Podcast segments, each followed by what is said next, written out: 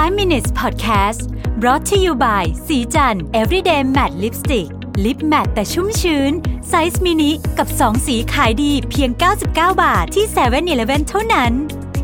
สวัสดีครับ นี่คือ 5 minutes podcast ไอเดียดี ๆ ใน 5 นาที คุณอยู่กับประวิทยานุสาหะนะครับ วันนี้จะมาชวนคุยเรื่องของ last mile delivery last mile delivery คืออะไรนะครับ ก็คือจุดที่จะ กำลังจะส่งไปหาคุณเนี่ยนะฮะคือระบบโลจิสติกมันมีอะไรอยู่ข้างในเยอะมาก แต่ว่าจุดที่เป็นจุดที่สำคัญมากก็คือว่า 1 กิโลหรือว่า 1 ไมล์สุดท้ายตอนที่ส่งให้คุณเนี่ยทำยังไงนะครับผมว่าบทความมาจาก McKinsey นะครับเป็นการคุยกันของ3พาร์ทเนอร์ของ m c k เคนซี่ที่พูดถึงว่าในปี 2030เนี่ย การส่งของใน last mile เนี่ยจะหน้าตาเป็นยังไง ให้เราพอนึกภาพตาม เพราะว่าอีกหน่อยเนี่ย e-commerce หรือว่าอะไรก็ตามที่เกี่ยวข้องกับระบบโลจิสติกมันไม่ใช่แค่ e-commerce อย่างเดียวนะบางทีมันจะสามารถส่งอย่างอื่นได้ด้วยเนี่ยนะครับจะเติบโตมาก แล้วก็มันจะไปถึงจุดที่การส่งของแบบเนี้ยที่เราทำทุกวันเนี่ยมันไม่เวิร์กต่อไปนะครับเขาบอกว่าอันดับแรกเนี่ยที่คนพูดถึงเยอะที่สุดก็คือโดรน droid โดรนกับ droid นี่ไม่เหมือนกันนะฮะโดรนนั่นคือที่บินบินเนาะ droid คือที่เป็นหุ่นยนต์เดินตามถนนนะครับแล้วมีอีกอันนึงก็คือ parcel locker นะฮะก็คือเป็นรถนะฮะเป็นรถแล้วก็ขับไปเรื่อยๆนะครับแล้วก็ไปถึงสมมุติไปถึงชุมชนนี้เนี่ยก็อาจจะปล่อยโดรนบินขึ้นไปจากรถคันนี้ คือไม่ใช่โดรนบินมาจากไกลๆนะฮะ เพราะว่าโดรนบินจากไกลๆมันก็จะเป็นวิธีการทำงานอีกแบบหนึ่งไม่เหมือนกับแบบนี้นะครับเขาบอกว่าสามอันนี้เนี่ยมาแน่นอนนะฮะแต่จะมาในรูปแบบไหนมันขึ้นอยู่กับว่าประเทศนั้นพื้นที่นั้นต้องการอะไรนะครับอยากบอกว่าเอาล่ะใน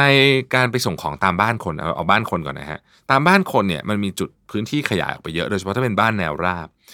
เหมาะที่สุดก็คือเป็นรถที่เป็น autonomous vehicle ก็คือเป็นรถ ขับเอง มีโดรนอยู่ข้างในนั้น ไปจอดในหมู่บ้านนี้ปุ๊บโดรนบินออกไปส่งตามบ้านแล้วก็กลับมาที่รถใหม่นะครับรถก็วิ่งบน 24 ชั่วโมงนะฮะเอ่อแต่ในในพื้นที่ที่ห่างไกลมากๆไอ้แบบนี้ก็อาจจะยังไม่เวิร์กก็จะต้องเป็นโดรนโดรนเปล่าๆไปเลย ก็เป็นไปได้นะครับ เรื่องของการใช้ droids นะฮะก็คือหุ่นยนต์เนี่ย เอามาก็ได้ก็คือสมมติว่าเอาไปอยู่บนรถนะฮะแล้วหุ่นยนต์ลงไปส่งไม่ไม่ได้บินนะครับ ส่งนี่ไม่อาจจะไม่ได้ส่งแค่หน้าบ้านนะครับ ก็คือสมมุติว่าเจ้าของบ้านเขาให้ security code มาหุ่นยนต์ก็ใส่ security code เข้าไป เข้าไปในบ้านเอาของไปใส่ตู้เย็นให้เลย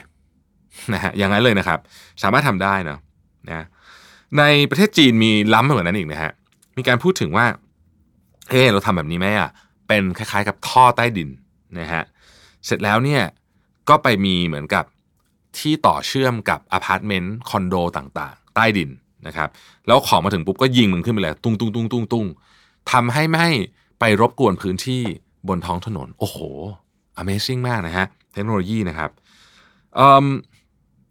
มันจะมีอีกหลายอย่างที่จะเกิดขึ้นในในในช่วง 10 ปีนี้ แต่เขาบอกว่าเนี่ยจะเป็นพื้นที่หรือว่าเป็นเป็นส่วนที่ได้รับการพัฒนาเยอะที่สุดนะครับ มีอีกอันนึงก็คือว่า ถ้าเกิดเราพูดถึงพื้นที่ที่มีคนอยู่หนาแน่นมาก ๆนะครับ แล้วมีการเคลื่อนตัวของสินค้าเนี่ยตลอด 24 ชั่วโมงนะฮะกลายเป็นว่าอีกหน่อยเนี่ยนะครับ คนที่มีอำนาจสูงสุดเนี่ยคือคนที่ถือโลจิสติก network ไว้ หรือพูดอีกทางนึงก็คือว่าลูกค้าเนี่ยจะมี loyalty เนี่ยไม่ใช่กับแบรนด์สินค้านะแต่มี loyalty กับโลจิสติก networkที่สะดวกกับเขามากที่สุด นะครับดังนั้นนี่ประเด็นนี้เป็นประเด็นสำคัญมากว่าเอ้คนที่ทำโลจิสติกเนี่ยจะสามารถกลายเป็นในที่สุดแล้วเนี่ยเป็นบุคคลที่ทรงอิทธิพลที่สุดใน value chain ของลูกค้าได้ไหมนะครับ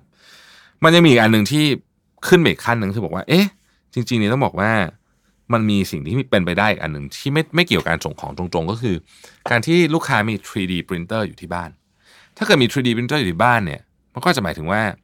ของไม่ต้องส่งมาเลยนะครับ ปริ้นเอาที่บ้านเลยก็ได้ นี่คือภาพที่ผมเชื่อว่าหลายอย่างจะเกิดขึ้นแน่นอนในเร็ววันนี้ เร็ววันนี้คือ4ี่ช้าห้าปีต่อจากนี้นะครับ เราน่าจะได้เห็นอะไรแบบนี้ อันที่ผมรู้สึกว่าเออน่าตื่นเต้นมาก ๆ เลยก็คือ อุโมงค์ฮะอุโมงค์ส่งของเนี่ยน่าสนใจนะครับ ก็รอติดตามกันต่อไปว่า ประเทศไทยเราจะได้ใช้อะไรแบบนี้เมื่อไหร่ ขอบคุณที่ ติดตาม 5 minutes นะครับ สวัสดีครับ 5 minutes podcast presented by สีจัน everyday matte lipstick lip matte size mini